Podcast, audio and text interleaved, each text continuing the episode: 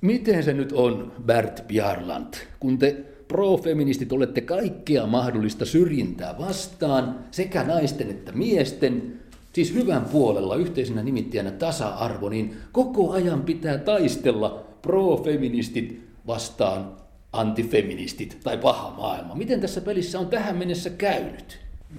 Niin, se oli enemmän siihen aikaan tämmöistä miehisyyden sisältäpäin tutkimista ja tietoisuuden, sukupuolitietoisuuden nostattamista ja tämmöistä.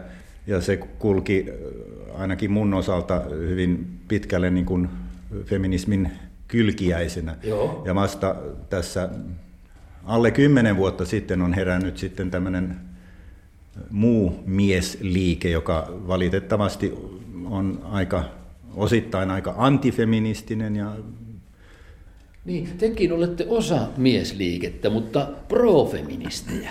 Miten se nyt oikein on, jos miehet todella lähtevät naisen asemaa parantamaan, niin kai se siitä paranisi, jos vähän käytettäisiin miehistä väkivaltaa.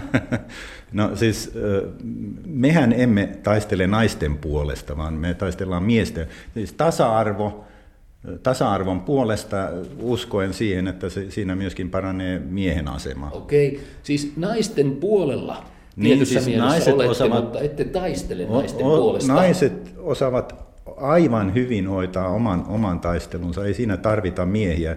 Mulla on usein kokouksissa, jossa mä oon ainoa mies, niin semmoinen olo, että tunne, että, että mut nyt suvaitaan siinä, mutta ja mä oon siinä tarkkailijana enemmän kuin, kuin tota, no joskus kyllä tulee semmoisia kohtia, että, että ihan miehisiäkin ajatuksia arvostetaan, mutta, mutta kyllä naisliike pärjää aivan mainiosti ilman, ilman profeministia, mutta me taistellaan niin kuin mielestämme miehen puolesta tässä tasa-arvon Aivan. nimessä. Siis nyt vuonna 2014 täällä ollaan Bert ihan miehekkäästi kuin kotonamme naisjärjestöjen keskusliiton tiloissa keskellä Helsinkiä. Kävitkö Bert täällä jo 70-luvulla nuorena miehenä? Ei, ei. Siis en, en mä ole käynyt täällä kuin ehkä pari vuotta. Kuitenkin 60-luvun lopulla ehkä jo olit jollain lailla mukana naisia puolustamassa niin sanotusti. No ei oikeastaan sitäkään, mutta enemmän just mies, miesroolia tutkimassa ja parantamassa. Niin kun haluttiin tiputtaa semmoista väkinäistä machomaisuutta ja väkivaltaa pois, koska se ei nyt välttämättä ja minun mielestä ollenkaan kuulu miehisyyteen. Se ei ole kovin inhimillistä se miehistely. No ei, joo. kyllä, kyllä. No, 80-luku. Millaista aikaa se oli? Siis silloinhan Suomessa meni lujaa monessa mielessä. No 80, 80-luku oli mun mielestä aika niin kuin miesliikkeen kannalta aika olematonta aikaa. Että se 70-luvulla heräsi just tämmöiset miesryhmä Joo. pohjalta lähtevät, tai oikeastaan miesryhmät oli silloin, vaan sitten 80-luku oli ihan kuollut. 90-luvulla sitten rupesi taas tapahtumaan. Niin, Suomi länsimaistui, länsistyi, EU-hun mentiin, läntiset vaikutteet vahvistuivat, PFM eli pro-feministimiehet löyhästi järjestäytyivät vuonna 1999. Mitä se tarkoitti se järjestäytyminen?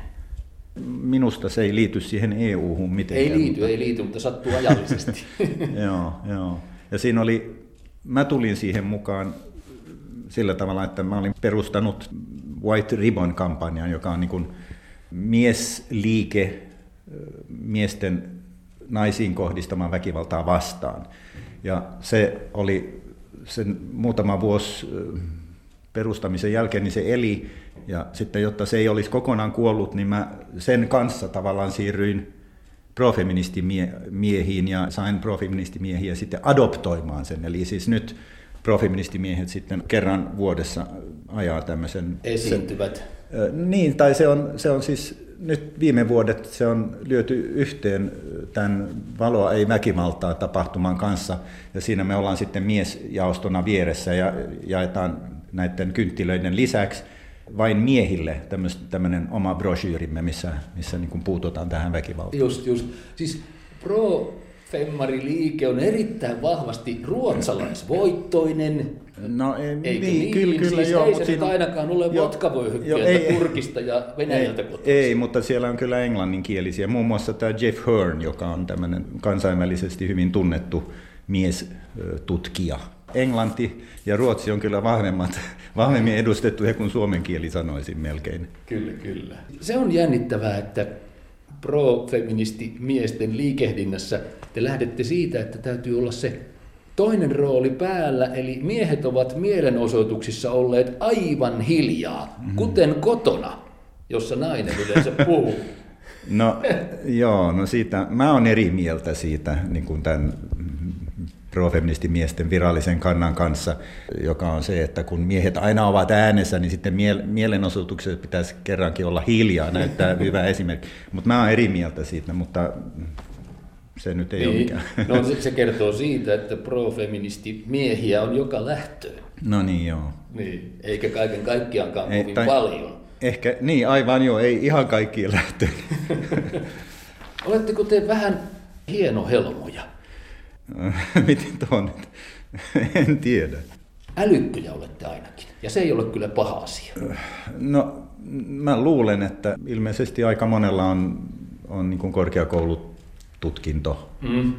Et ei sillä tavalla nyt ihan kadun miehiä olla. Mm, Mutta niin se on naisliiton, lii, ainakin todennäköisesti vieläkin naisliikkeiden kanssa. Ja Niin, kaikki niin. tämmöiset etu, Etujoukot ovat yleensä etujoukot, koulutettuja. Joo, joo.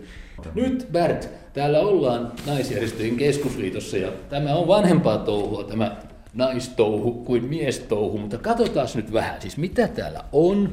Puhutaan kohta työmarkkinoista, siis upea vanhan ajan asunto keskellä Helsinkiä, korkeat huoneet ja nättiä ovia ja mutkia ja kaikkia. Se on nyt sillä tavalla, että naisjärjestöjen keskusliiton pääsihteeri Leena Ruusuvuori istuu täällä. Terve Leena. Moi moi.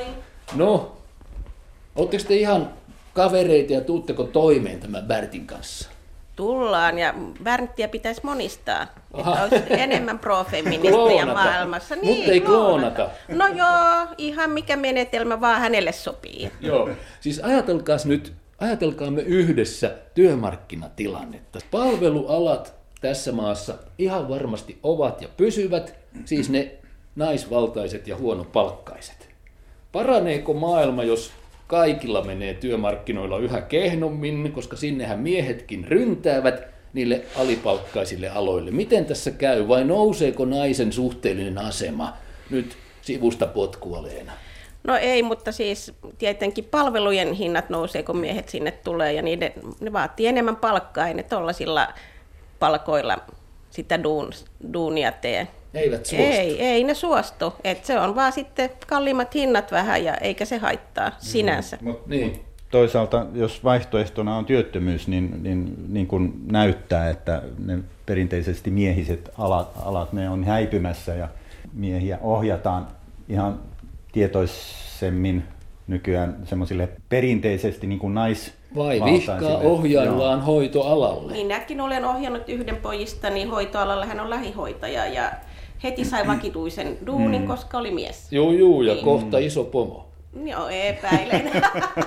se ei ole ehkä, se ehkä tykkää tehdä sitä ruohonjuuritason duunia, mutta että kyllähän me jokainen vanhempinakin voidaan siihen vaikuttaa, että, mm. että jo nuoret vapaaehtoisesti menis. Mä ymmärrän, että joku äijän kyrillä ei mielellä lähde mummoja kääntelee tonne sairaalaan, mutta sekin on ihan arvostettava duuni, vaikka mummo voisi kyllä säikähtää. Mm. No, on siinä niin kuin ukkojakin käännettävänä. Niin on. Painavia, Joo, ja painavia enemmän ja ihmisiä. Enemmän, Mm. niin, enemmän ja enemmän. Sehän on miesten työtä oikeastaan fyysiseltä vaativuudeltaan.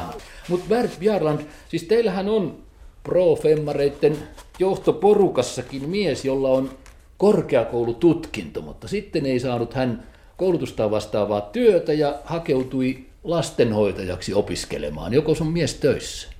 On hän ollut jo varmaan pari vuotta töissä siinä, siinä hommassa, uudessa hommassa. Ja pärjää. Ja kouluttautuu sitä mukaan myöskin. Pärjää kyllä mun, ja pitää työstään. Mm. Se on aika oleellista, koska On. Kyllä nykyään nuorethan enemmän katsookin, että ne viihtyy siinä duunissa.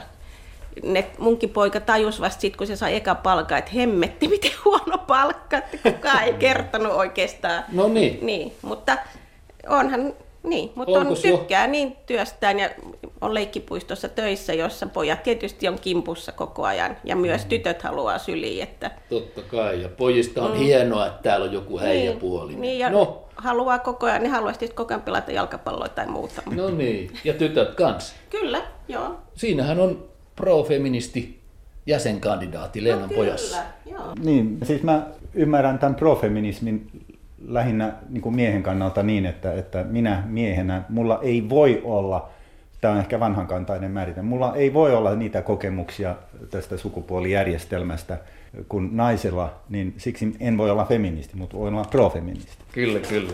Täällä on Leenalla muuten aika kiinnostavaa rekvisiittaa Ruusuvuorella huoneessaan. On Elovena tyttöä ja Marjatta Väänästä. Vapaus, tasa-arvo, rakkaus lukee Minna Kantin syntymän 160-vuotis juhlakuvassa. Ja väkivaltahan tässä tulee mieleen. Se on se oleellinen puoli työelämän lisäksi. Kuin se nyt just tässä tulee mieleen? No se tulee just tässä. Siis miten se on oikeastaan se? Ei niin, saat, että Minna on ollut tiukka täti, mutta se mies kuoli, niin sen takiahan se sai aikana omaisuutta, koska silloin leski, lesket oli onnellisia, jos niillä oli ollut varakas mies. Että Niin. se sai miehen ammatin itselleen. Niin, niin.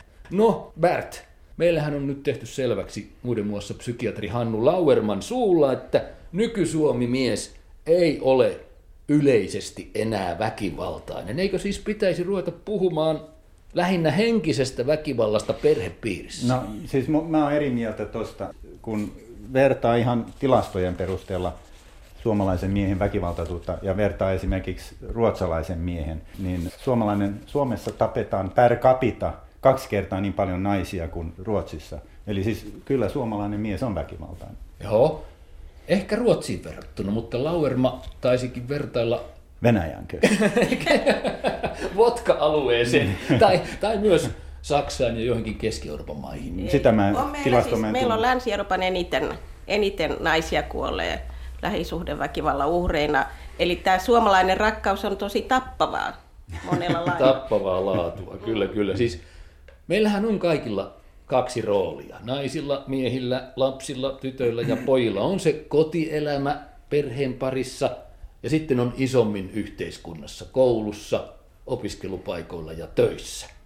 Jos nyt Bert Bjarland näissä molemmissa päissä, sekä kotona että töissä naisen asemaa kohennetaan, niin paraneeko koko maailma?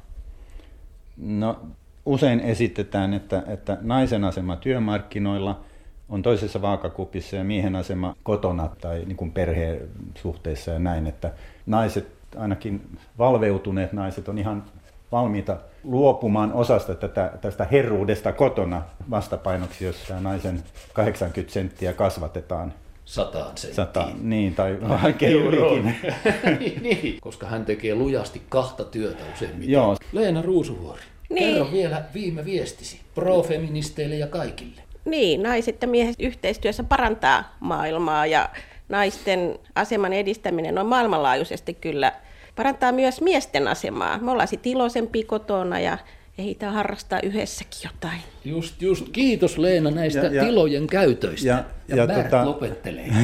Ja kun on perinteisesti aina ollut Suomen ja Ruotsin välillä näitä maaotteluita, niin mun mielestä voitaisiin käydä myöskin tässä tasa-arvon kentällä, missä mun mielestä Ruotsi vähän johtaa vielä.